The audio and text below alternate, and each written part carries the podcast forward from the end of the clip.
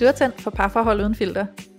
Jeg er Julie. Jeg er seksolog, og jeg har specialiseret mig i tiltrækning, og hvorfor den vi tiltrækker aldrig er den forkerte, og hvordan vi kan bruge parforholdet til at forløse os selv og hinanden. Og jeg er Louise. Jeg er selvværdscoach. Jeg hjælper kvinder med at give slip på usikkerheden, styrke deres selvværd og lære at tro på, de gode nok. Og sammen tager vi filteret af parforholdet. Hej og velkommen tilbage til Parforhold Uden Filter. Vi håber, at I har nyt vores øh, jubilæum i sidste uge, hvor vi jo havde vores kærester med inden, og øh, I virkelig kunne få sådan et indblik bag facaden. Så øh, jeg tror, at mange af jer var nysgerrige på at møde dem, og jeg håber, I har nyt det. Så det vil jeg bare lige give et lille shout-out for, og for alle jer, der ikke har hørt det, så kan I jo lige øh, spole tilbage til næste uge, og så lige lytte det, fordi det er altså et rigtig, rigtig, rigtig hyggeligt afsnit, hvor vi øh, sidder og snakker lidt med vores kærester, og udfritter dem og stiller dem en masse spørgsmål. Og øh, så er det sådan, at i dag, der skal vi til et helt andet tema. Vi skal nemlig snakke om lyst, og hvordan at det nogle gange kan være en problematik, at vi går til lyst på forskellige måder. Fordi vi i parforholdet så kan komme til at opleve, at det det der med at mødes i lysten faktisk kan være en ret stor udfordring. Det kan være, at vi tager initiativ på forskellige måder, og det kan være, at det kan være sådan usynligt for os at se, når vores partner tager initiativ, eller måske tager du, et, tager du selv et initiativ, som din partner ikke lægger mærke til, og så kan det godt nogle gange blive sådan lidt konfliktfyldt, eller vi kan gå og, og synes, det faktisk er svært, og måske begynder vi at lukke ned, lidt ned for vores lyst. Øhm, og alt andet lige, så er jeg ret sikker på, at de fleste af os, der er i et parforhold, vi vil gerne opleve den der lyst sammen og udfolde den og nyde den. Så det vil jo være så dejligt at få lidt redskaber, noget indsigt til, hvordan vi kan begynde at blive bedre til at forstå hinanden og forstå, hvordan vi går til vores lyst, og også blive endnu bedre til at mødes i vores lyst på en måde, hvor vi begge to kan være der. Så det vil vi rigtig, rigtig gerne dykke ned i i dag. Og øh, inden vi begynder at gøre det, så skal jeg også lige sige, at det her afsnit det er sponsoreret af Hello Fresh, som er måltidskasser på abonnement, som er sindssygt genialt. Julia og jeg, vi benytter det selv i øjeblikket, og har gjort det i, ja, efterhånden noget, der ligner to måneder, øh, vil jeg tro. Og øhm, det er simpelthen et koncept, jeg er mega, mega fan af. Du går simpelthen ind på deres hjemmeside og signer op og til enten to personer eller til fire personer, og så kan du selv vælge, om du vil have til to, tre eller fem dage om ugen, mener jeg det er, du kan vælge imellem. Og øhm, så kommer der altså bare en kasse til dit dørtrin hver uge, hvor der er råvarerne i, som du skal bruge til lige præcis det antal personer I er, og til det antal dages retter, du har valgt. Og ydermere så vælger du altså også selv, hvad det er for nogle retter, du gerne vil have hver uge, så der er altså også en øh, valgmulighed. Det er ikke bare dem, der sammensætter retter til dig, men der er simpelthen et udvalg, hvor du går ind og vælger det, du godt kan lide. Og noget af det, jeg selv er ret fan af i det udvalg, der kommer, det er, at der også er vegetariske retter at vælge imellem. Fordi jeg kan faktisk godt lide at få vegetariske retter ind imellem, men jeg er ikke super kreativ, når det kommer til det vegetariske køkken. Så derfor så bliver jeg tit sådan helt, åh, altså ej, jeg står virkelig og tænker, jeg ved ikke, hvad, hvordan jeg kan gøre det spændende, eller smagsfuldt, eller lækkert, og så ender jeg bare med at gå til de der klassiske ting, jeg kender med kød og alt muligt andet. Ikke? Så her der laver de altså vegetariske retter, som er sindssygt smagfulde, og som er super lækre, og som er kreative på en måde, jeg slet ikke ville have tænkt over det selv, så det gør det super nemt for mig at få implementeret noget vegetarisk i løbet af min uge, og det sætter jeg faktisk rigtig, rigtig meget pris på.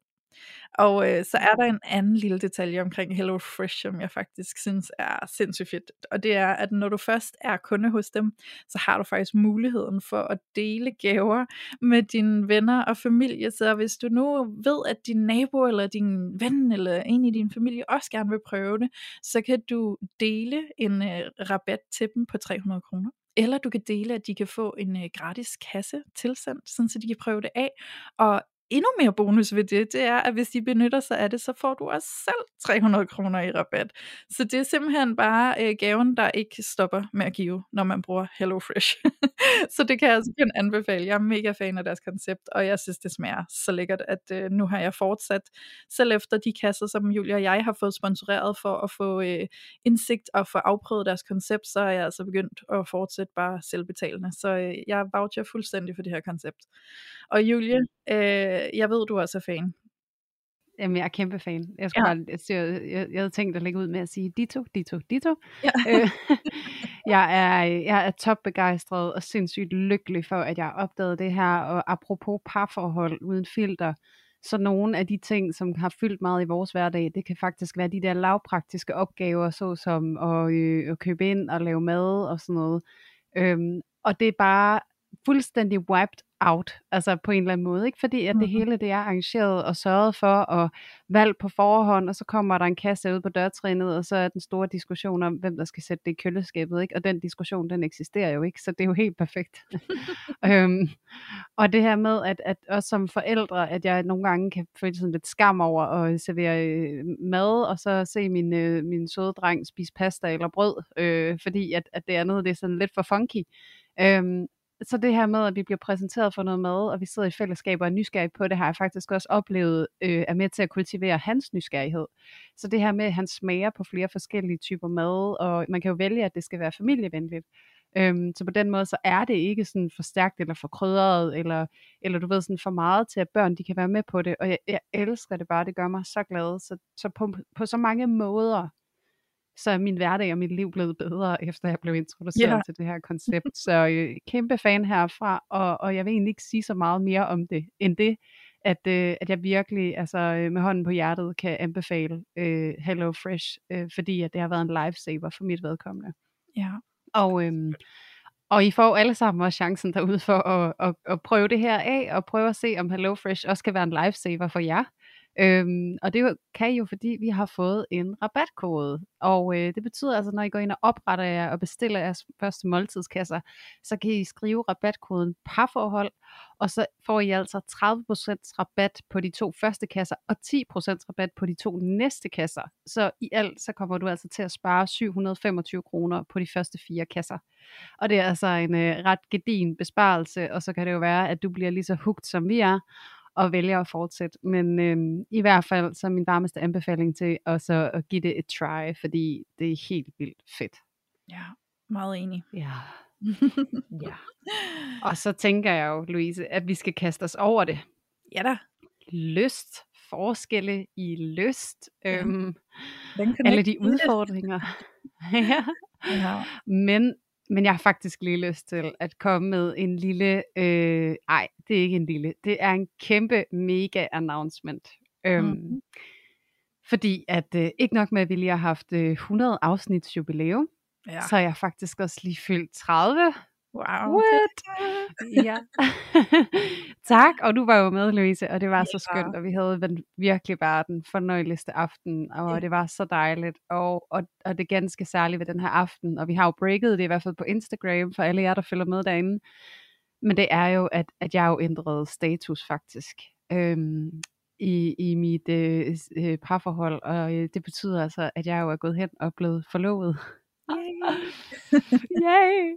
Min søde, søde kæreste i fuld øh, Jack Sparrow outfit øh, gik simpelthen på knæ og friede til mig. Så, øh, og, og for jer, der ikke ved det, så er jeg kæmpe Disney freak, og øh, min yndlingsfilm, øh, det er 100% Pirates of the Caribbean, og jeg har altid haft sådan lidt et teenage crush på Jack Sparrow. Mm. Øh, og at Jack Sparrow sidder over for mig og frier til mig, mens jeg sidder som mit girl crush Elsa, var jo altså en fuldstændig perfekt og eminent oplevelse, og det lyder så kedeligt, når man laver parforhold uden filter, for det lyder mega filteragtigt, og det var det måske også, altså i hvert fald, der var fuld smæk på Disney-filteret, men øh, Og det var lige til, øh, til kontekst til alle jer, der ikke ved det, så øh, holdt Julie Disney tema fødselsdagsfest, og det var derfor alle de her Ja. kostymer var i spil. så det var ikke Ja. bare sådan helt øh, ude af kontekst, at de var klædt ud. Men øh, vi Ja, var alle sammen klædt ud, fordi det var en temafest. Ja, præcis. Jeg er ikke bare sådan en freak, der klæder mig ud som Elsa hver dag. jeg klædte ud som Elsa. Ja, det lyder måske lidt fordømmende at sige freak. Tænk, hvis der, sidder, hvis der sidder nogen af jer derude og gør det, så beklager jeg. Altså, det er ikke for at være fordømmende. Men, øhm, men det kan jeg bare i hvert fald understrege, det gør jeg ikke. Det er kun ved særlige lejligheder.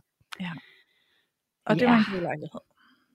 Og det var en god lejlighed. Og, øh, og nu tænker jeg jo, at øh, vi ikke kan trække den længere. Jeg tror bare lige, jeg havde brug for at dele med alle jer derude, at der er sket noget stort i mit liv, fordi jeg jo føler på en eller anden måde, at, øh, at jeg er efterhånden ret connected til alle jer søde, dejlige mennesker, der sidder og lytter med derude, og har lyst til at dele de her store ting i mit liv. Så øh, tak til jer, der lytter med, og måske endda lytter begejstret med, og er glad for mine vegne. Ja, Det er skønt. Ja, det er og det. så skal vi snakke om lyst. Ja, vi skal. Julie, vil du ikke prøve at lægge ud og fortælle lidt om sådan, hvordan det ser ud for dig? Det her med lyst, og det her med at connecte i lyst.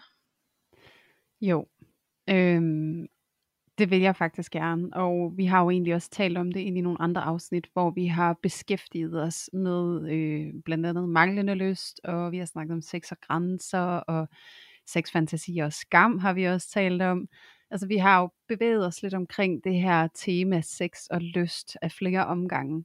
Mm. Øhm, og øh, til jer, der har lyttet til de her afsnit, så ved I jo nok også om mig, at lyst har været et kæmpe tema for mig, og særligt manglende lyst har været et enormt tema for mig. Og, øhm, og den her proces med at arbejde mig et sted hen, hvor at jeg kan få kontakt til min ægte, autentiske lyst, det er en proces, jeg har været i, siden jeg påbegyndte min seksologuddannelse tilbage i 2016. Og, øh, og, og jeg kan sige så meget, at jeg stadigvæk er på en rejse, og jeg stadigvæk er på et, et, et sted, hvor jeg udforsker min egen lyst. Mm. Øhm, og jeg tror egentlig, det er det, der ligesom er kerneessensen for mig i dag, i forhold til at tale ind i det her med, at man har lystproblematikker i sit parforhold. Det er den her villighed til at udforske og opdage sin lyst. Øhm, og det her enorme ansvar, man jo egentlig har øhm, over for sig selv, i forhold til at sørge for, ens lyst og seksualitet, den får sin plads. Men også det her ansvar med, at man er gået ind i et parforhold, hvor man øh, måske har besluttet sig for at have et monogamt forhold, hvor at man så dermed jo er eksklusiv med hinanden, og ikke er sammen med andre, at på den måde, så har man jo også et, øh, et ansvar for, øh, for lysten ind i parforholdet, og lysten til hinanden, og at man ligesom tager hånd om sin egen lyst, og, øh, og behag, kan man sige, behandler den kærligt øh, og nysgerrigt, sådan at den kan få lov til at blomstre ind i relationen. Øhm, det har jeg i hvert fald kunne mærke har været helt vildt vigtigt og essentielt øh, for mig. Og, øh, og jeg har flyttet mig fra et sted, hvor at jeg havde enormt meget modstand på lyst. Øhm, jeg var der, hvor man, altså tit i, i, inden for mit fagfelt, så snakker man om, øh, ikke så meget har du lyst eller ikke lyst, men har du lyst til at få lyst. Mm. Øhm, og jeg var et sted, hvor at jeg ikke engang havde lyst til at få lyst. Øhm, fordi jeg havde så meget modstand på det. Og det havde jeg, fordi at det her med lyst havde været så konfliktfyldt for mig i min parforhold, at jeg havde fået sådan en enorm afstand til det. Og at det var sådan et felt i mit liv, der var efterhånden var forbundet med enormt meget smerte.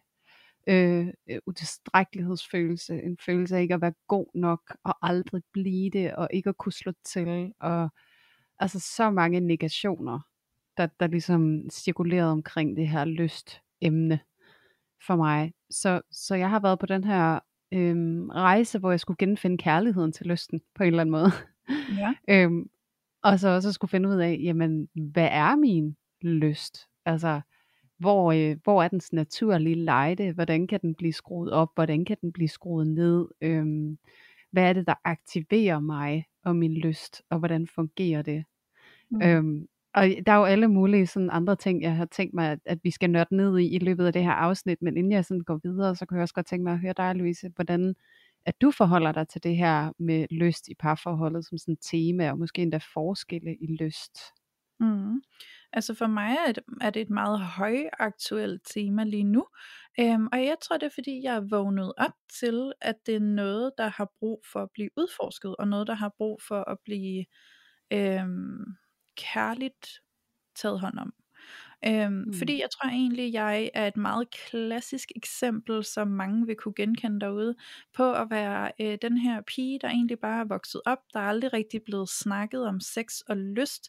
Det eneste sådan undervisning, eller på anden måde sådan snak, der har været om det i min sådan barndom, opvækst og ungdom, det har været noget meget sparsomt sådan øh, øh, sexundervisning i folkeskolen, hvor det bare var øh, øh, husk at tage kondom på, og husk at sige nej, hvis du ikke har lyst. øhm, mm. Og det var sådan set det. Øhm, altså, og, altså, altså, hvad, altså, ærligt talt, nu bander jeg, hvad fanden skulle jeg bruge det til? Ikke? Altså, kom nu. Der var bare ikke en fis i det, der sådan rigtig var nyttigt eller effektivt, vel? Øhm, og så sidder man der en hel klasse sammen, og flove og pinlige, og sådan, altså, der, altså, jeg, jeg tror desværre stadig, det er sådan, det fungerer, men, øhm, men jeg håber ved Gud, at der bliver ændret på det, fordi vi har brug for meget mere end det. Øhm, Så, så jeg tror, jeg er et meget klassisk eksempel på bare at vokse op og ikke rigtig have fået noget reel guidance i alt det, der handler om sex og lyst. Øhm, og så egentlig kun blive belært af det, jeg sådan kan se i film, eller, øh, eller ja, film tror jeg egentlig har været den primære kilde, og jeg mener ikke pornofilm, fordi det har jeg aldrig rigtig set. Øhm, det, altså, jeg har kun sådan været præsenteret for porno, hvis det sådan har været i en dokumentar, eller hvis det sådan er kommet Øh, altså jeg ved ikke om I alle sammen kan genkende øh, at være ung, og så fyrene synes det er sjovt lige at sætte noget porno på, og så er det lidt i rummet, eller sådan, altså, og det har sgu heller ikke været særlig fedt, vel? Øhm, så det har været sådan nogle ubehagelige, eller ikke, ikke nødvendigvis decideret ubehagelige, men ikke særlig øh, spændende oplevelser, jeg har haft, hvor jeg har set, hvad porno egentlig var for noget. Og jeg kunne også godt mærke, at det der porno, det synes jeg, øhm, der er et eller andet ved porno, i hvert fald den klassiske form, hvis jeg kan tillade mig, at, tillade mig at kalde det for det, som gør mig utilpas. Jeg bryder mig ikke om det. Jeg synes ikke, det, det er ikke rart. Det, der, der, det skinner for meget igennem for mig, at, at jeg har sådan en fornemmelse af, at det ikke er, er ægte og rigtigt. Og så ved mm. jeg, at der er øh, former for porno derude, der er langt mere autentiske, og det er rigtig dejligt, det eksisterer, sådan så der også kan komme noget mere realness ind i den verden. Ikke? Øhm, ja. Men anyways, det jeg vil frem til, det er, jeg tror, jeg er det her klassiske eksempel på at vokse op, og så egentlig ikke have fået rigtig guidance, men bare sidde tilbage med den her idé om, hvad jeg skal være, øh, og hvordan jeg skal stå til rådighed for at være elsket og ønsket hos en mand, og det skal jeg via at stille mig selv til rådighed øh, kropsligt og seksuelt, og være lækker og spændende på den seksuelle front. Og i det, mm. der ender det jo med fuldstændig at være uden kontakt til sig selv i sin egen opfattelse og oplevelse af, hvad lyst er for en selv. Fordi så er du kun fokuseret på, hvad er det, jeg skal give, og hvad er det, jeg skal være, for at nogen vil have mig. Øhm, og det tror jeg bare var, var lidt min livshistorie som ung, og som også i mine 20'er og sådan noget. Ikke? Og, og så er det kun her nu på det seneste i mit liv, hvor det begyndte at få noget opmærksomhed, det her med sådan, hey, det er meget mere end det, og jeg er også en del af det, og jeg har også et eller andet, jeg skal lære om mig selv, sådan, så jeg kan udfolde mig på en måde, der føles nice for mig. Øhm, og jeg må godt have nogle grænser, og jeg må godt have nogle, altså, nogle krav, og noget, jeg godt vil imødekommes i. Øhm, så det er meget højaktuelt for mig lige i øjeblikket, at lære mig selv at kende meget bedre, og så også at, øh, hvad kan man sige, øh, have nogle samtaler med min kæreste om det, og arbejde sammen med ham omkring det. Ikke? Fordi det er jo lige så meget at ændre en kultur indbyrdes mellem os, fordi vi jo har levet efter den kultur, vi har set udefra, som jo har været denne her meget øh, jeg ved, altså uvidende kultur i virkeligheden. Ikke? Mm-hmm. Øhm, så, så det er dejligt at få noget opmærksomhed på det, og jeg glæder mig til at dele nogle af de meget konkrete oplevelser, jeg kan, jeg kan tage med i dag. Ja, Ja. Ej, hvor er det fedt. Det glæder, det glæder jeg mig også til, du gør. ja, og jeg, jeg synes, det er nogle rigtig fine perspektiver, du kommer omkring, Louise. Særligt det her med, at, at det jo netop også er meget et spørgsmål om, at vi er indlejret i en bestemt kultur. Ja. Øhm, og fordi at vi har så lidt øh, vejledning og støtte til at få et, et jeg-fokus på vores mm. seksualitet, fordi der er så meget skam forbundet med det, øhm, så er det, at vi begynder at have et ydre fokus på, ja. hvad er det, jeg skal være for at være en seksuel succes. Ja. Og, øh, og det skaber rigtig mange store og svære forventninger til os selv, og jeg ser jo et af de største problemer omkring lyst, øh, manglende lyst eller forskel i lyst, det er øh, præstationsangst. Det spiller mm. en kæmpe rolle, fordi det der med, at øh, det lidt, svarer lidt til, at man er syg, og man er ikke sådan helt oplagt, og så tanken om at skulle have sex, og gøre det på den rigtige måde, eller det skal være sex, eller det skal være spændende, og relationen afhænger af, at vi har god sex. Øhm, fordi at det der med, at man er syg, det er, at man er ikke helt oplagt. Øh, man ved ikke lige helt, hvordan man skal gribe det an, fordi at man ikke har fået den der stabile og solide støtte i forhold til at opdage, hvem er jeg, og hvad går jeg ind i min seksualitet og mit seksuelle liv med ja. så er det, man ender med at stå derinde og være sådan lidt usikker. Sådan, åh, hvordan gør jeg det her rigtigt? Eller er der en rigtig måde? Eller hvordan skal jeg se ud? Og, og det, de spørgsmål har til fælles, det er jo, at de er fuldstændig fokuseret omkring et ydre fokus. Ja. Øhm, de færreste af os går ind i soveværelset eller i sexlivet generelt, hvis vi skal prøve at, at sætte en bredere ramme på, der går vi ind i sexlivet med en meget lille forståelse for, hvem er jeg seksuelt? Mm. Hvad bryder jeg mig om? Hvad tænder mig? Hvad får mig i gang? Hvordan kan jeg lide at blive rørt ved? Der kan jo være 100 forskellige, flere tusind forskellige måder at røre ved et menneske på.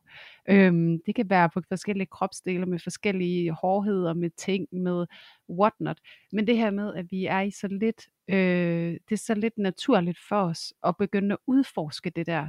Mm. Fordi at vi ikke fra barns ben er blevet understøttet i at udforske vores seksualitet indefra. Mm-mm. Men det her med, at vi har fået fortalt, og vi skal se, fordi at det, der, hvor vi bliver motiveret til at undersøge vores seksualitet indefra med jeg-fokus, det er, når der er nogen, der sidder og gør det med os. Mm. Øhm, og sådan, at jeg har erfaret, at det her, det synes jeg, og hvordan, og altså det her med at ture berøre, og sådan noget, ikke? Øhm, og så sidder man måske og tænker, at man kan jo ikke berøre et barn seksuelt. Nej, det skal man bestemt ikke. Men man kan lære et barn at sanse sig selv. Øhm, og bare det at generelt at sanse og mærke, hvordan sanser jeg, hvordan bryder jeg mig om at blive rørt ved, hvad er det, der sådan giver mig en rar fornemmelse i kroppen, det er faktisk også det, som vi senere kommer til at kunne tænde på, eller føle os connected på, med Mm. en partner, som så kan give lysten til at komme endnu nærmere. Ikke? Mm. Øhm, og, og, og, og det synes jeg, det er så vigtigt, at vi får den der sansning med ind i, og, og vi Mm. sanser, hvem er jeg? Ja. Øhm, og, og det tror jeg tit og ofte er noget af det, der kan være det, der øh, ligger til grund for kerneproblematikken i parforholdet, når vi snakker om forskelle i lyst. Det er det her med, at vi ikke har mødt os selv, så vi kan ikke møde hinanden, hvis det giver mening. Jamen, det gør det da. Altså, det er, jo, det er jo virkelig det der med, at vi har behov for at kende os selv, men fordi at der for rigtig mange i deres opvækst ikke er en åbenhed omkring sex, øhm, og det vi mærker i kroppen, når det er, vi i en tidlig alder begynder at kunne mærke, at der er noget, der kilder lidt nogle forskellige steder, og vi lidt bliver lukket ned på det, ikke? Øhm, Mm. Eller at nu, altså det er der jo mange, der gør i hvert fald. Jeg ved også, der er nogen, der ikke gør.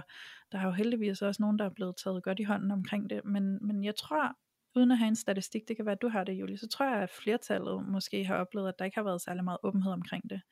Øhm, og så Mm. bliver der jo også bundet en skam op på det, så jeg tror også, det er det der med at udforske sig selv, udforske sin lyst, og at tale højt om det, og tale med sin partner om det, kan føles sårbart og skamfuldt og måske pinligt, og det kan holde os tilbage fra at ville gøre det. Og så bare tænke, vi må bare, øh, øh, få, altså det skal bare køre af sig selv, agtigt, ikke?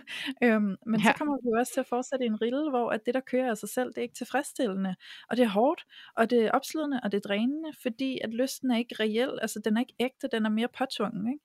Øhm, og det kan jeg da i hvert fald selv skrive under på, at jeg har oplevet masser af gange, at jeg er gået ind i sex, uden egentlig at have lyst, men fordi jeg lidt følte mig påtvunget, og følte, det skal jeg jo, og det er jo sådan her, at sex foregår, så der er jo ikke så mange andre muligheder, ikke? Altså sådan, hvor at det der med at vågne op til sådan, der er andre muligheder, og sex ser ikke kun ud på den stereotype måde, jeg har lært fra medierne, altså fra Hollywood og fra alt muligt andet, ikke? Altså, øhm, så for delen det handler om at lære sig selv at kende, og det er jo også et spørgsmål om, at jeg tror at rigtig mange af os faktisk er blinde for, hvad der tænder vores lyst, men også er blinde for, hvad der får vores lyst til at gå i baglås.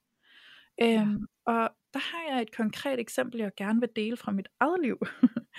øhm, fordi jeg har nemlig rigtig mange gange haft sådan en situation øh, med min kæreste, hvor at øh, det kan være, at vi har ligget om aftenen, og så øh, har vi skulle til at gå i seng.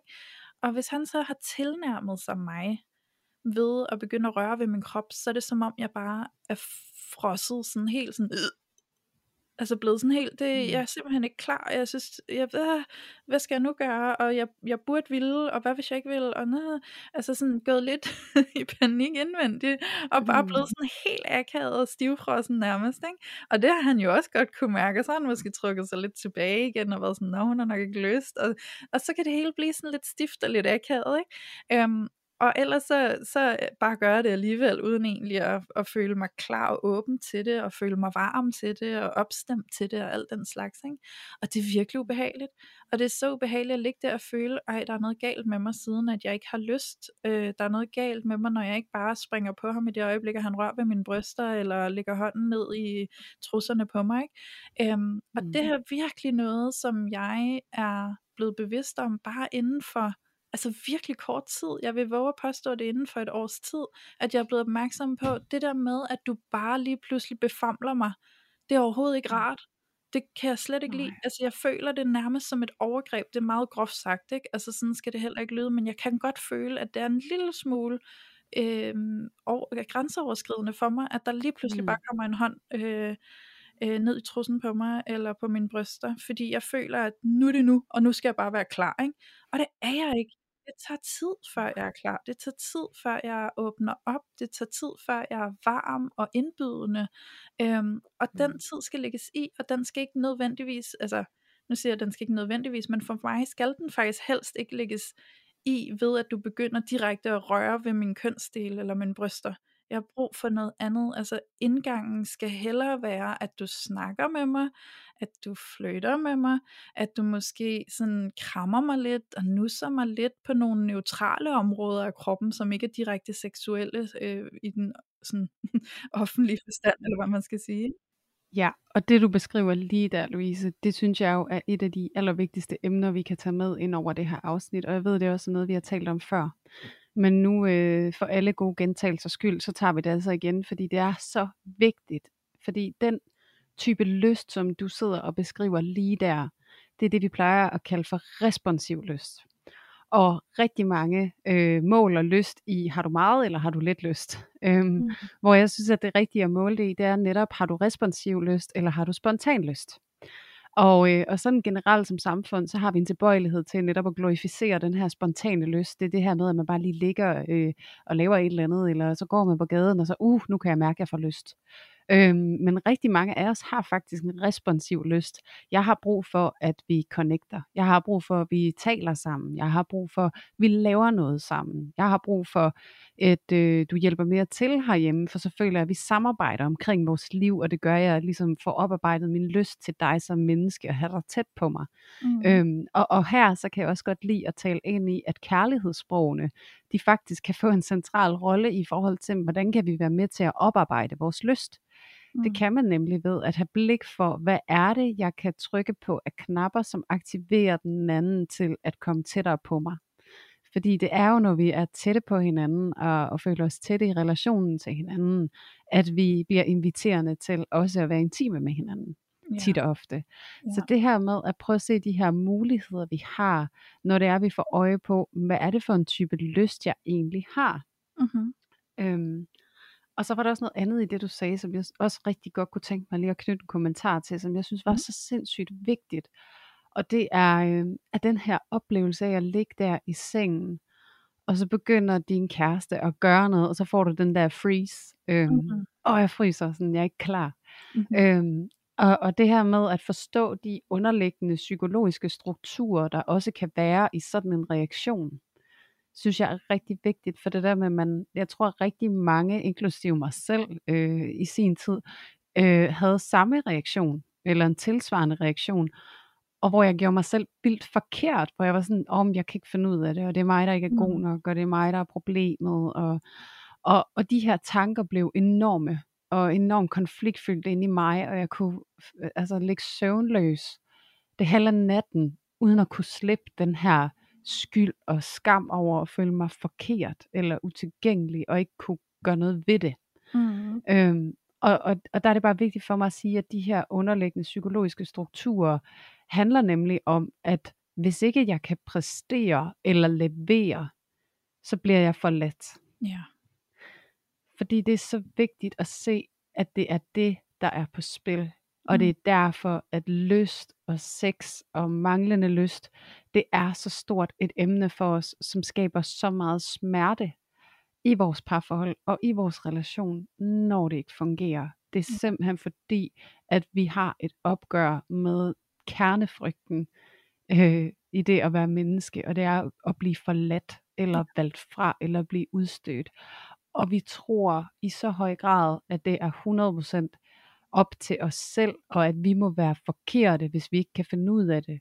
Og det gør vi, fordi at det har været op til os selv at skabe vores seksualitet langt hen ad vejen. Ligesom du også beskrev, Louise, det her med, at der jo ikke er den her øh, støtte øh, til at lære sig selv at kende, og Så derfor skal man lidt selv, du ved, lægge stenene og finde ud af, hvor stien skal gå og sådan noget. Så det der med, at man har lavet et stykke arbejde, og så får man jo også hurtigt konkluderet, at mit arbejde var ikke godt nok, eller det er ikke rigtigt, eller jeg slår ikke til. Ja. Ja, Ja, for jeg ja, kunne godt så hele den der fortælling af, at for at, at fange en mand, eller for at holde på en mand, skal du som kvinde være sexet, ikke? Præcis. Øhm, og det, det bliver jo den historie, vi måske lever i i rigtig, rigtig mange år, indtil vi finder ud af, at hey, der er meget mere til det. altså, og det der, Ja. det er noget, jeg har lært i Hollywood-film, og det er der trods alt nogen, der har siddet og skrevet et Ja. manuskript til. Det er ikke virkeligheden, ikke? Øhm, så det kan godt være, at, øh, at man kan diskutere alt muligt om det, og der kan være alle mulige nuancer i det, og det er også rigtig fint. Men lige her, der vil jeg bare gerne holde fokus på dig, og det du har brug for, og den udforskning, du har brug for at gøre med dig selv. Og nu, nu øh, sætter du fokus, Julie, på alle de her psykologiske faktorer, der netop ligger i den her oplevelse af ikke at føle sig klar, og ligger der og fryse, øh, og blive sådan helt stivnet, når det er, at der er nogen, der begynder at tilnærme sig, ikke? Nu Ja. siger jeg nogen, forhåbentlig er det bare Mm. din kæreste, ikke?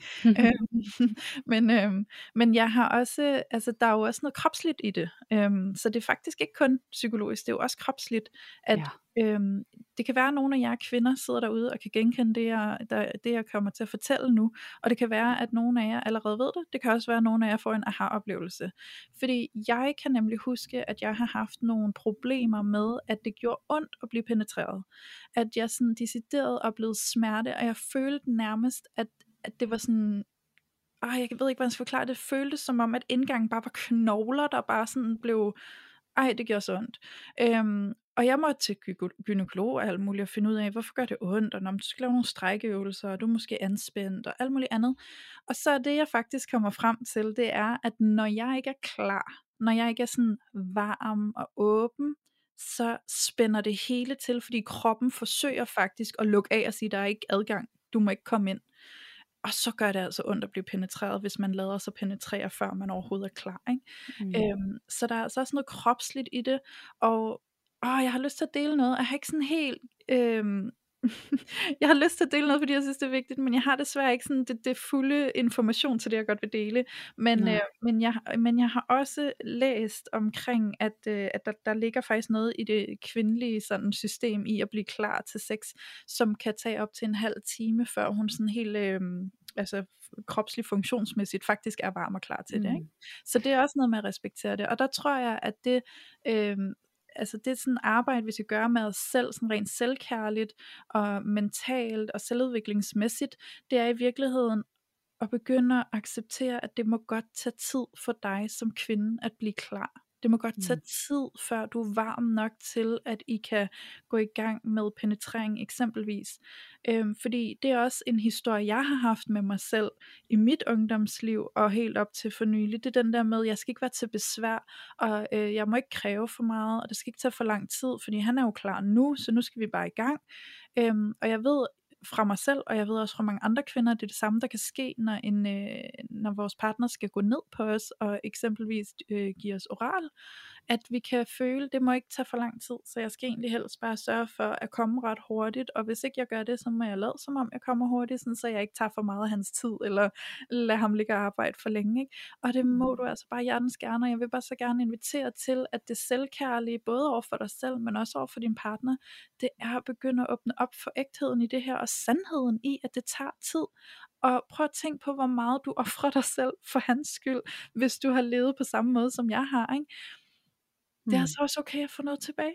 altså det er ikke meningen, at vi skal ofre os på en negativ fasong over for hinanden. Vi skal Nej. begge to være der, vi skal begge to have nydelse, og det må godt tage tid, og vi må godt cater for hinanden, sådan, så det bliver mm. godt og rart for os alle sammen. Ikke? Ja, og noget af det, som jeg hører, du beskriver der, Louise, det er jo faktisk det her, som jeg egentlig rigtig gerne vil ind og anfægte, når vi generelt set taler om sex, det er det her med, at det er to mennesker, der ligger og præsterer over for hinanden. Mm. Øhm, og det er så ærgerligt, fordi at det, der er rigtig mange mennesker, der ikke får kontakt til sig selv og deres krop, og, og ligesom at kvinder kan ligge der og synes, at de skal presse på for at få en orgasme, og så måske ender med at fake, fordi de ikke vil tage for meget tid, Mm. så er der jo også rigtig mange mænd, som tager en Viagra-pille efterhånden, fordi at de ikke kan være i ikke at kunne have en rejsning, hvis de bliver for anspændte eller for nervøse. Ja. Og det er, jo, det er jo to mennesker, som i et eller andet forstand på en eller anden måde prøver at præstere sig hen til at føle sig gode nok seksuelt. Ja. Øhm, hvor det her med, at mænds rejsning falder også naturligt efter 20 minutter, men Mm. de er så bange for at skulle sidde over for en kvinde, der tager det personligt. Er det fordi, jeg ikke er sexet nok? Er det fordi, det ikke er godt? Er det fordi, jeg ikke er stram nok? Er det, Mm. altså alle de her, at det her med at sidde over for en kvinde, der tager det helt vildt personligt og bliver meget ulykkelig egentlig på sine egne vegne, fordi hun tolker på det, der sker. Ja. Øhm, der er jo også rigtig mange mænd, der går med deres frygt for, hvordan bliver jeg mødt i soveværelset, øhm, i forhold til, hvordan jeg fungerer, fordi at vi alle sammen er vokset op med et narrativ og en fortælling om, hvordan man er en seksuel succes, og at størstedelen af det her narrativ, den er skabt af en pornoindustri og en Hollywood-film, ikke? Og, og at vi ikke har fået den supplerende støtte fra, fra vores medmenneskelige relationer, med undtagelse af vores jævnaldrende, som ofte er lige så forvirret, som vi selv er øh, eller får de samme typer information, som vi selv får. Så Ja. det her med at netop at være mere tålmodig og omfavnende og kærlig i forhold til, hvad sker der inde i soveværelset mellem os. Mm. Det er simpelthen så essentielt at slow down og give det Ja. ja. noget space. Øhm, og, og så er jeg jo glad for, at du også siger, det det fysiske og tager det med ind, fordi det er jo også, når vi kigger på seksualitet, så kigger vi det også øhm, i hvert fald inden for mit fagområde, øh, så er der mange, som kigger på det som noget biopsykosocialt, ikke? Mm. hvor at biologien netop er fysiologien i vores krop, og hvordan den responderer og resonerer med det, der sker. Og så er der jo psykologien og alt det her med at fryse, gå i freeze, ikke? det er jo amygdala, det er, det er lillehjernen, som har den her reaktion på noget, som jeg, der er ubehageligt. Ikke? Øhm, Ja, og så er der alt det sociale, som er vores porno, og så vores Hollywood-film, og vores normative forståelser og diskurser omkring, hvad god sex er, og hvordan man er en god sexpartner. Og det her med at se, at, at når vi så snakker om en lystproblematik, eller en differentiering i lyst ind i et parforhold, så er det så vigtigt, at vi ser, at det er influeret af alle de her komponenter, sådan at vi netop ikke ender med at stå og tage det på os, og så sige, det er mig, der er en seksuel fiasko. Mm. Nej, det er ikke dig, der er en seksuel fiasko, men du har en reaktion på nogle idealer og nogle andre omstændigheder og noget manglende kendskab til dig selv og din egen seksualitet, som udfordrer dig. Ja. Ja, og det synes jeg bare er vigtigt at skælne, fordi det er det der med, og som du også siger så fint lige før, Louise, det der med at tage nu selvkærligheden med ind i det, og give Mhm. dig selv lov til at, at folde dig ud og lære og erfare dig selv seksuelt. Absolut. Det er så vigtigt, altså. Og altså, så, altså, ja, jeg har lyst til sooner than later, ikke? fordi vi kan godt spille ret Mm. meget af vores liv, og det er jo ikke, det er jo ikke spild, det er jo, det er jo fordi læringen ikke har været der endnu, ikke? Men, men for delen der, hvor der er meget at vinde, når vi begynder at gøre det arbejde, ikke? når vi begynder Mm. at komme i den kontakt med os selv. Og jeg kan da godt skrive under på, at det har taget lang tid for mig. Øhm, men jeg, men jeg føler mig alligevel heldig, at jeg kun er 35, da jeg begynder sådan at få den her kontakt til det. Øhm, Mm. For så tænker jeg, så er stadig så meget liv foran mig, hvor at jeg kan øh, udfolde det endnu mere, og opleve endnu mere nydelse på en, på en rigtig tryg og rar måde. Ikke? Øhm, Ja. Så altså, jeg må jo sige sådan her, jeg har jo haft det sådan tidligere, at det der med også at udtrykke for min partner, hvad jeg synes er rart, og hvad jeg ikke synes er rart, det var både svært, fordi jeg ikke vidste men jeg synes også, det var utrolig grænseoverskridende at udforske det. Øhm, og særligt udforske det sammen med ham, og i den grad at skulle sætte ord på det sammen med ham. Ja. Det synes jeg var grænseoverskridende uden lige. Det var enormt skamfuldt for mig. Og der har jeg faktisk haft en succesoplevelse for nylig, hvor at jeg havde det sådan, nu går vi skulle lige til det på en anden måde, for jeg har brug for, at vi udforsker det her. Jeg har brug for at lave nogle forandringer øh, i, i, i den måde, vi er øh, seksuelle sammen på. Og det Mm. var faktisk helt vildt rart at have den oplevelse. Det var så kærligt øhm, at kunne sige, det der, det er faktisk rart, du gør. Øhm, det der kan jeg ikke lide. Det der, det er rart. Det der må du godt Mm. fortsætte med. Det der, det, der må, det må du gerne stoppe med. Øhm, og det var faktisk mega rart. Altså det var en helt anden måde at være sammen på. Øhm, og lære hinanden bedre at kende på, og den måde vi også kunne tale om det efterfølgende, hvor han også kunne sige sådan, og jeg kunne godt lige mærke, at- de der tidspunkter, hvor du sagde, der var noget, der ikke var rart, eller noget, du godt ville have, jeg skulle stoppe med, der skulle jeg lige sådan, nå ja, det er jo faktisk okay, hun siger det, det er jo ikke fordi, at jeg har gjort noget forkert, det er jo bare fordi, vi er ved at prøve det af og udforske det og sådan, ikke? Øhm, så det var jo bare en kæmpe sådan åbning og læring for os begge to, ikke? Og det, Mm det var bare en helt anden nærhed, der lige pludselig opstod, og jeg sad bare tilbage med den der oplevelse af, wow, der er uudforsket område her, som virkelig byder på nogle dejlige muligheder for os. Ikke? Øhm, det er så skønt. Og, øhm, og så vil jeg, altså, så vil jeg sige, altså sådan, for mig en kæmpe inspirationskilde, hvis jeg lige må dele det, Julie. Det må du så gerne. Ja. Jeg har en kæmpe inspirationskilde i hende, der hedder Fie Sommer, fordi jeg synes, hun er eminent til at brede ud det her med at tale højt om nydelse, og hvordan vi kan byde nydelse ind i vores eget liv, øhm, og gå i nydelse med vores krop på en selvkærlig og tryg måde. Øhm, og øh, så har jeg hørt hende i øh, for nylig sige det her, hvor hun prøver at guide lidt til, hvordan vi kan udøve det, og hvordan vi kan udforske det. Og så sagde hun en sætning, som virkelig satte sig hos mig rigtig gavnligt, og hun sagde, sæt fokus på nydelsen frem for fokus på orgasmen. Fordi ja. at rigtig mange af os går ind i sex og det seksuelle samvær med fokus på, at nu skal vi fra start til slut, vi skal fra A til B. Nu starter vi, og så handler det hele egentlig bare om at øh, øh komme derhen til klimaks, hvor vi får vores orgasme. Ikke? Øhm, ja. Og det er bare så rigtigt for rigtig mange af os, og det kan jeg jo selv skrive under på, at det har været fokus. Ikke? Og i, i den jagt efter orgasmen, der har jeg jo glemt nydelsen. Jeg har glemt at stoppe op og fokusere på at mærke al den nydelse, der er undervejs. Sådan, så det ikke kun handler om det der ene moment, hvor det hele intensiverer til en eksplosion i orgasme. Ikke? Men wow, den sætning, den forandrede meget for mig, og jeg præsenterede den for min kæreste, og så snakkede vi om det, og øh, så var vi lidt uenige om nogle ting, og sådan, så diskuterede vi lidt, og, men så kom vi lidt sådan i møde i hinanden igen, og sådan, så det, det er også ret fint at kunne snakke om det, og tillade, at vi godt kan være uenige, og komme til at diskutere lidt over det, men stadig at holde den røde tråd i, at det her, det handler faktisk om at mødes, ikke? Sådan, så vi kan give en forståelse for hinanden, fordi wow, altså prøv lige at overveje det, fokusere på nydelsen frem for orgasmen, det giver en helt anden åbning til at udforske dig selv og alt, hvad der føles rart. Og prøv at tænke, at et samleje kan også være en succes, så længe det har været nydelsesfuldt, selv hvis der ikke var en orgasme til stede. Præcis. Og jeg elsker, at du tager det med, Louise. Fordi ja. det, det, er, det er bare det er hele humlen i det, ikke? Ja. Og det er det der med, at ligesom at vi med alle mulige andre aspekter i vores liv bliver enormt målfokuseret, at, at ja. vi glemmer helt at være i proces. Ja, og det er præcis det samme inde i soveværelset, at det er jo i processen, at du er, og det er der livet leves. Ja. Så giv dig selv lov til at være til stede i det, og opleve alle de sensationer, der er i det, fordi det er også der, vi lærer os selv at kende. Ja. Øhm, og jeg kan da bare for one række hånden op og sige, jeg har tit sex uden orgasme, mm. øhm, hvor ingen af os kommer. Og noget af det, der er interessant, hvis man prøver sig på den måde, det er faktisk, at man opbygger og vedligeholder seksuel energi. Fordi hver gang der er et release, så er der også sådan en, en så flatliner vi.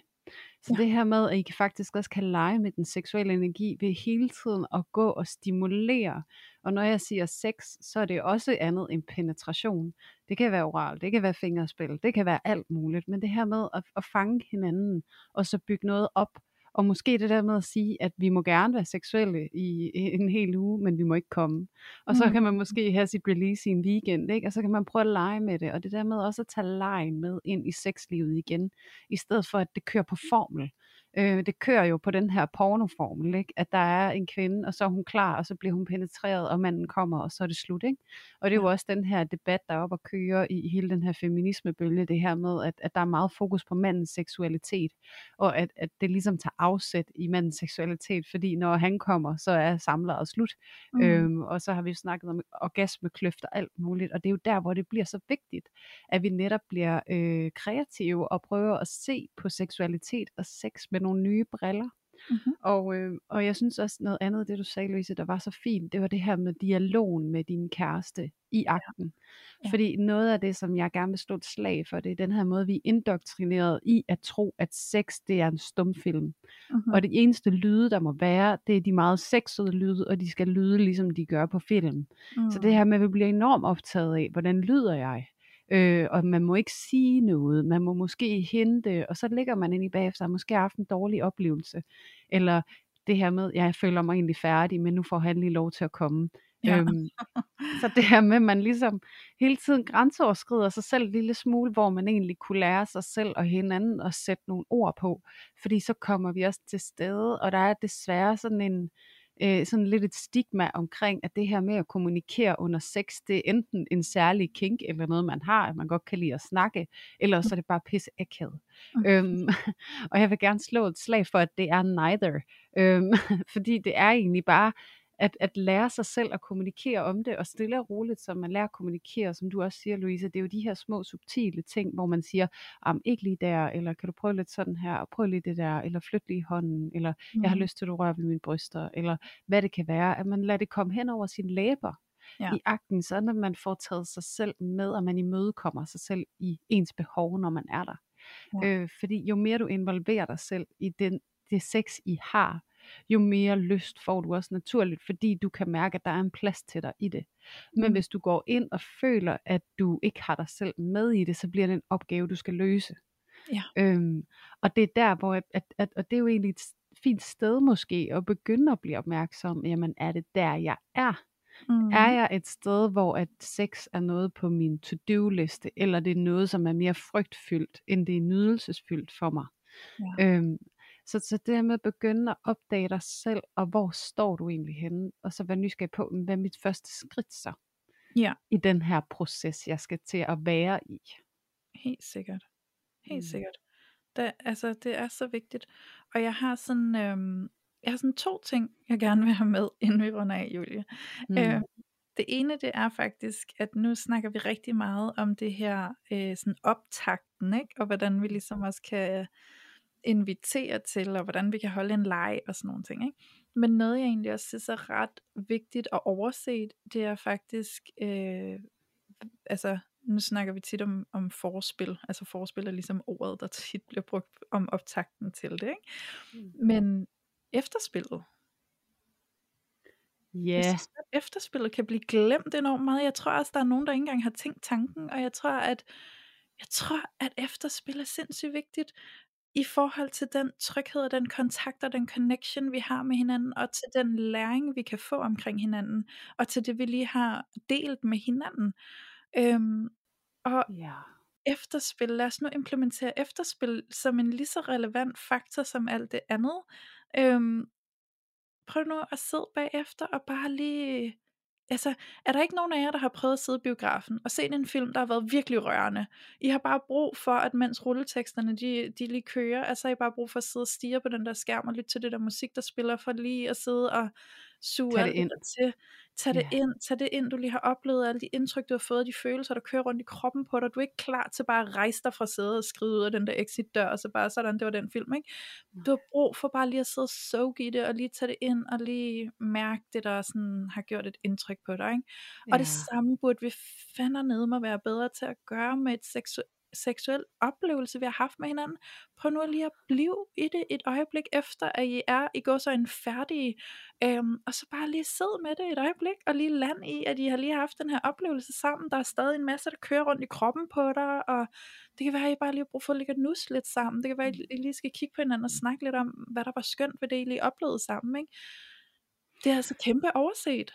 Ja, Louise, jeg vil eksplodere lige nu. Ja. Altså, fordi jeg har så optur over, at du tager det med.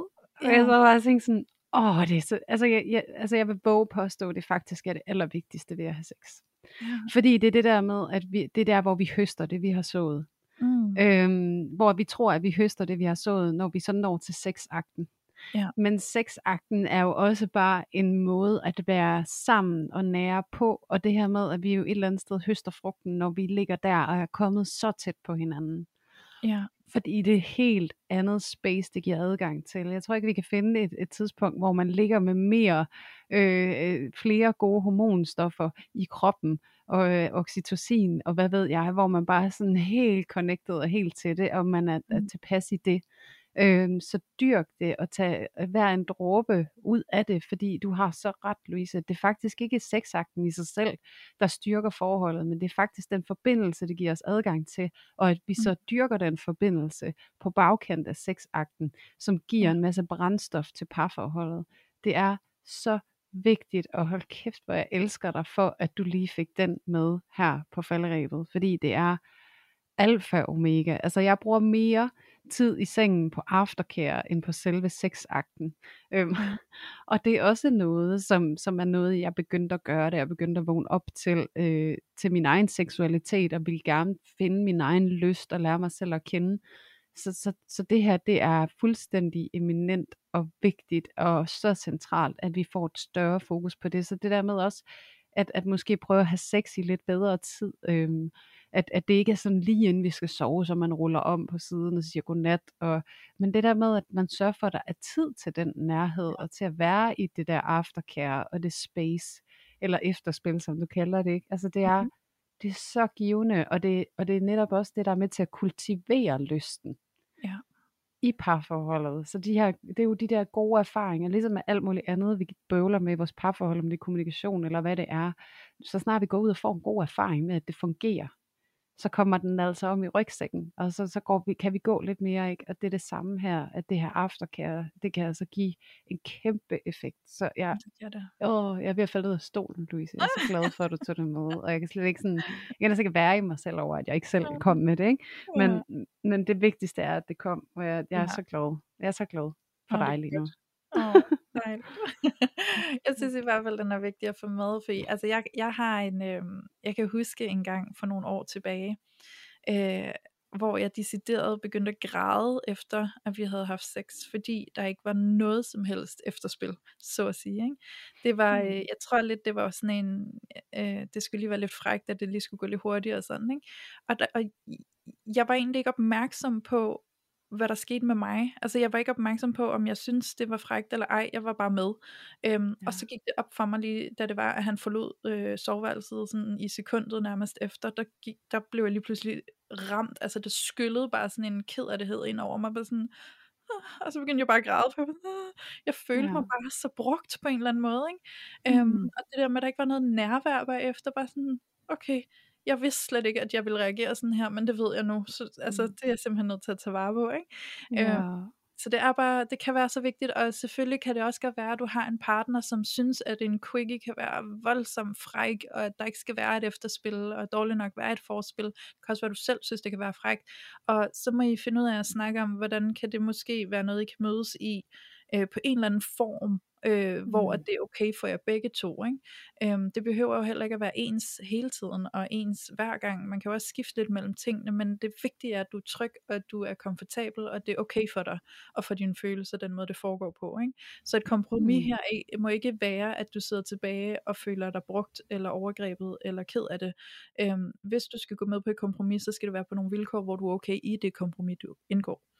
Ja, øhm, præcis. Ja, og så, øhm, og så har jeg bare lige en sidste ting, Julie, jeg vil dele. Mm. øhm, fordi jeg har egentlig også haft denne her oplevelse, jeg er lidt spændt på, om du genkender det. Det kan også være, at nogle af jer, der lytter med, genkender det. Men egentlig at mærke en lyst, der skyller ind over kroppen på mig, en liderlighed.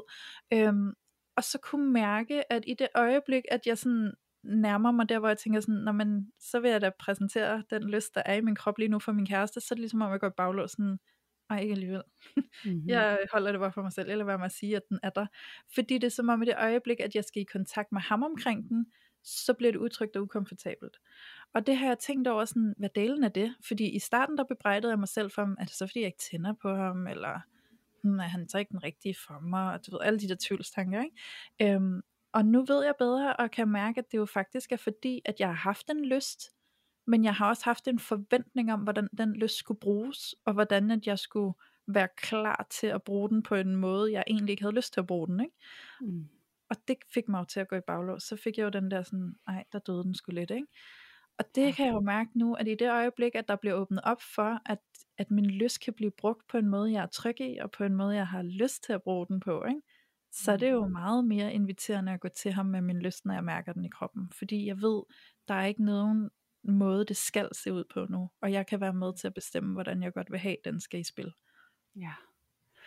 Og, og, og det er så fedt et eksempel, du tager med ind, Louise, fordi at der er så mange, der kan genkende det der, inklusiv mig selv. Ja. Det er sådan en følelse af, at hvis jeg siger det her, så forpligter det på en eller anden måde. Så er ja, der et eller andet, jeg skal, som jeg ikke ved, om jeg har lyst til. Yes. Øhm, og, og det kan være så svært at stå der. Det, jeg ser det lidt som om, at du står med, du har lige tjent 1000 kroner, du står med dem i hånden, og skal du vise dem til din kæreste, fordi så tager han dem, og så vil han gerne købe nye højtaler, ikke? Øh, hvor du var sådan, det var ikke det, den skulle bruges til. Det var faktisk ja. ikke det, jeg havde lyst til. Nå, men hvad vil du så? Det Ja. ved jeg faktisk ikke helt, men jeg har den. Øh, så det er også det der med, at man måske netop ikke har det der kendskab til en selv, og man har egentlig, det man egentlig har lyst til, det er, at der kan være space og plads til, at jeg kan finde ud af, hvad jeg har lyst til med den Mm. her lyst. Øhm, og at der netop er den der øh, slowness i det, altså der fandt jeg lige på et enkelt ord, ikke? Ja. Øhm, men det her med, at, der kan være, det- at der langsomhed er noget, jeg elsker, når vi snakker om sex og seksualitet. Det her med, at der kan være langsomhed i det, vi laver. Vi kan få lov at føle os frem. Vi kan få lov til at sanse os frem. Vi kan få lov at ændre mening. Vi kan få lov til at, at stikke af i en tanke et øjeblik og holde en pause, og så vende tilbage til det igen. Altså det der med, at vi kan få lov til at være, som vi er i det. Øh, Mhm. uden at det skal på formel på en eller anden måde. Sådan, hvis jeg siger A, så siger jeg også B. Og Ja. jeg tror, at det sværere, fordi vi netop har haft det her enorme ydre fokus, at det er sådan, mange af os er programmeret, uden vi egentlig selv er klar over det. Og det er jo et opgør med den her programmering af, hvad, hvad, hvad, hvad, der, hvad A leder til, øhm, Mhm. at, som, som er det, vi egentlig skal gøre op med. Og jeg synes, det er så vigtigt og så fint, at du tager det med. Og jeg sidder egentlig nu her, sådan, hvor vi skal til at afrunde, og bare sådan helt fyldt op af, at jeg bare gerne vil snakke meget mere om det her. Det vil jeg også rigtig gerne. ja, fordi jeg har også rigtig mange, sådan, nu har, jeg synes, du har taget nogle helt fantastiske eksempler med fra, fra dit og din kærestes liv, øhm, og som, som er virkelig fine og helt sikkert enormt genkendelige for mange, og også i hvert fald for mig. Mm. Men jeg sidder jo også med alle mine erfaringer og, øh, og eksempler, og, og jeg tænker egentlig, at jeg vil lade det være ved det, fordi det kan jo også være en, øh, måske et incitament for at lave en, en version 2 øh, Ja. på den her rejse ind i at opdage sig selv og lære at forvalte og formidle sin lyst og sit behov. Altså, det kan jo Mhm. være sådan et helt afsnit for sig selv, ikke? Altså sådan det der med, hvordan får jeg mit behov ud i verden? Altså fordi det er jo egentlig, det beskriver det, du lige satte så fint ord på før, Louise, det her med, at man står med lysten, men man kan ikke komme hen over stepperne, fordi Mhm. At, at man er nervøs for, hvad der sker med den, ikke? Så det er jo den transition, som vi Ja. kunne næsten lave et afsnit om, ikke? Hvordan flytter du dig så derfra? Ja, og jeg sidder også og Ja. får en idé, Julie. Mm. Øh, vi kunne jo også gøre det, at vi i forbindelse med et, et, et andet, altså volume 2 af det her Mm. tema, øhm, vi kunne jo lige lade vores lyttere høre det her afsnit, og så kan ja. vi jo lade alle jer lyttere, der sidder og lytter med, for jeg er sikker på, at når I sidder og lytter til det her, så får I sikkert en hel masse spørgsmål. Øhm, Mm. jamen, hvordan gør jeg så det, eller hvad skal jeg her, eller det, det, det, det, ikke? Øhm, og så kan I jo sende alle de spørgsmål ind til os, og så kan vi jo i et afsnit 2 om det her emne, netop besvare alle de spørgsmål, og netop dykke ind i alle de ting, som du godt vil have med, Julie. Yes. Kunne det ikke være en god idé? Jo, men vi har en aftale. Jeg er Fedt. så klar. Godt. Ej, det har været en sand fornøjelse at snakke om lyst i dag, og forskelle i lyst, og hvordan vi ligesom imødekommer os selv og vores egen lyst. Det har været... Øh, wow, altså jeg er bare stadig sådan, altså normalt, når vi har indspillet et afsnit, Louise, så kan jeg godt mærke, at jeg tit ofte har sådan en, åh, jeg føler mig udtømt. Mm. Øh, men det her, det var sådan en af de der seancer, hvis man kan kalde det det, der gav mig mere lyst. Ja, præcis. ja, øh, så, Apropos. så, ja, så det kan vi altså godt snakke mere om, i hvert fald for, for min del. Så, så jeg er virkelig spændt på, hvad I siger derude, jer der lytter med, om I også sidder og tænker, at øh, uh, part 2, please. Øh, Ja. Fordi jeg så føler står vi i hvert fald på... vi har skarpet overfladen. Jamen, det føler jeg også. Altså, Ja. Men ja, det er et vilkår øh, for os to. Altså, vi er, øh, og, det er jo, og det er jo det, der er så fantastisk nu, hvor vi har valgt at sidde og lave en podcast og udgive hver eneste uge, så er det da i det mindste virkelig dejligt for os, at vi føler, at vi har noget at dele ud af. Ja, absolut. Ja. Helt så. sikkert.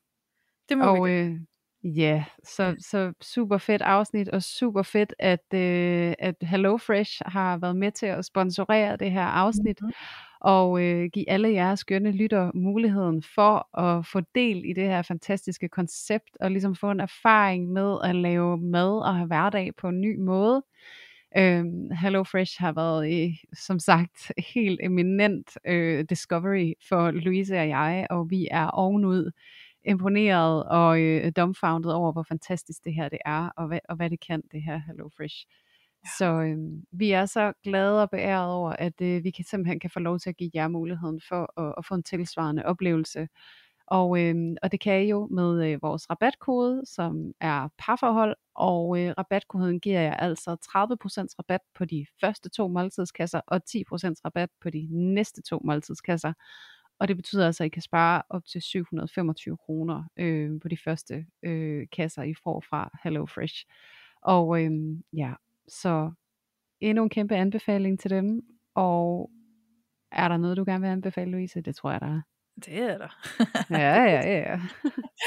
ja, jeg har en kæmpe anbefaling til vores fællesskab inde på Facebook. Vi har en gruppe, en lukket gruppe, der hedder en loge, og øh, det er parforhold uden filter bindestreg lotion, som du skal ind og søge på inde på Facebook. Og så skal du trykke bliv medlem fordi så hver tirsdag, så lukker vi øh, nye medlemmer ind, og der bliver du så lukket ind næste tirsdag, efter du har trykket på den knap. Og derinde, der har du altså et kæmpe fællesskab på lige knap 2.000 andre lyttere, som sidder derinde og deler deres dilemmaer, og som sparer med dig og giver gode råd til de dilemmaer, du deler, hvis du gør nogen af det. Og øh, der kan du altså både dele dit dilemma helt personligt, øhm, men du kan også, hvis det er mere trygt for dig i begyndelsen måske, så kan du gå ind og lave et opslag, som er anonymt, og det vil sige, at dit navn ikke bliver vist, men at du kan stadig dele dit dilemma og få råd og sparring på det. Og det er sindssygt genialt, og vi kan jo se, hvordan at vores logemedlemmer, de bliver beriget derinde, og de får en kæmpe tryghed i at mærke, at de ikke er alene.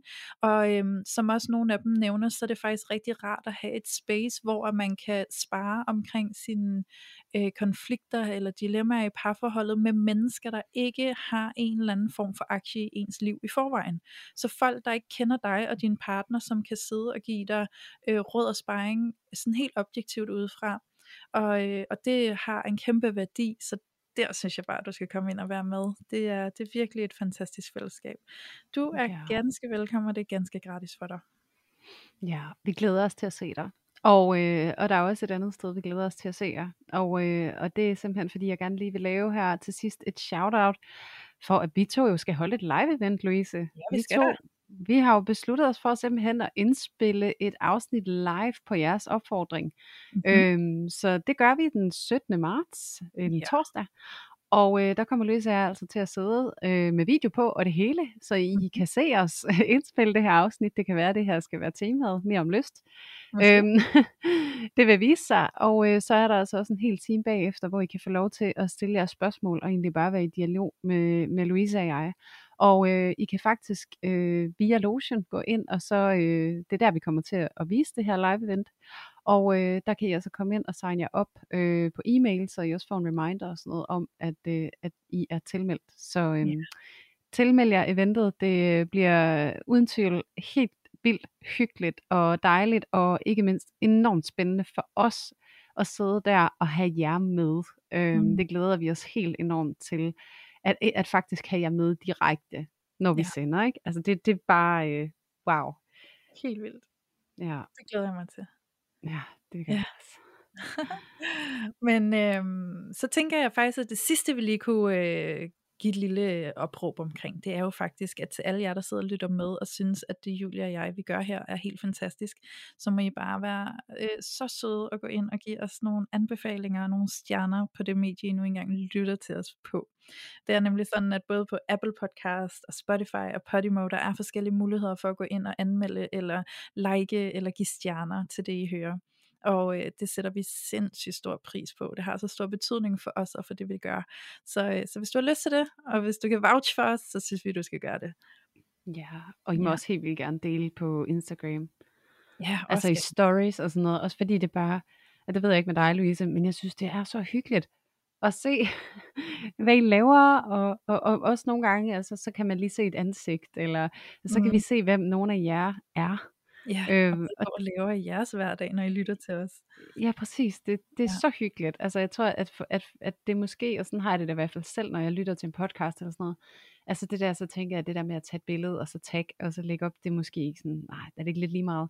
Øh, og jeg vil bare sige, at for os, der laver podcasten, ja. er det altså helt vildt værdifuldt, og sådan, det er sådan en lille gave hver gang, som varmer rigtig ja. godt ned i maven. Så, så hvis det er noget, du sidder og har overvejet, så endelig gør det, fordi det varmer helt vildt. Det gør det. Det gør det virkelig. Det betyder meget mere, end I måske ved. Ja, det Ja. tror jeg også. Ja. Og nu er vi nået til det, Louise. Ja. Tusind tak for i dag. Tusind tak for i dag, Julie. Og tusind tak til alle jer vidunderlige lyttere derude, der endnu en gang har været med til at tage filteret af parforholdet.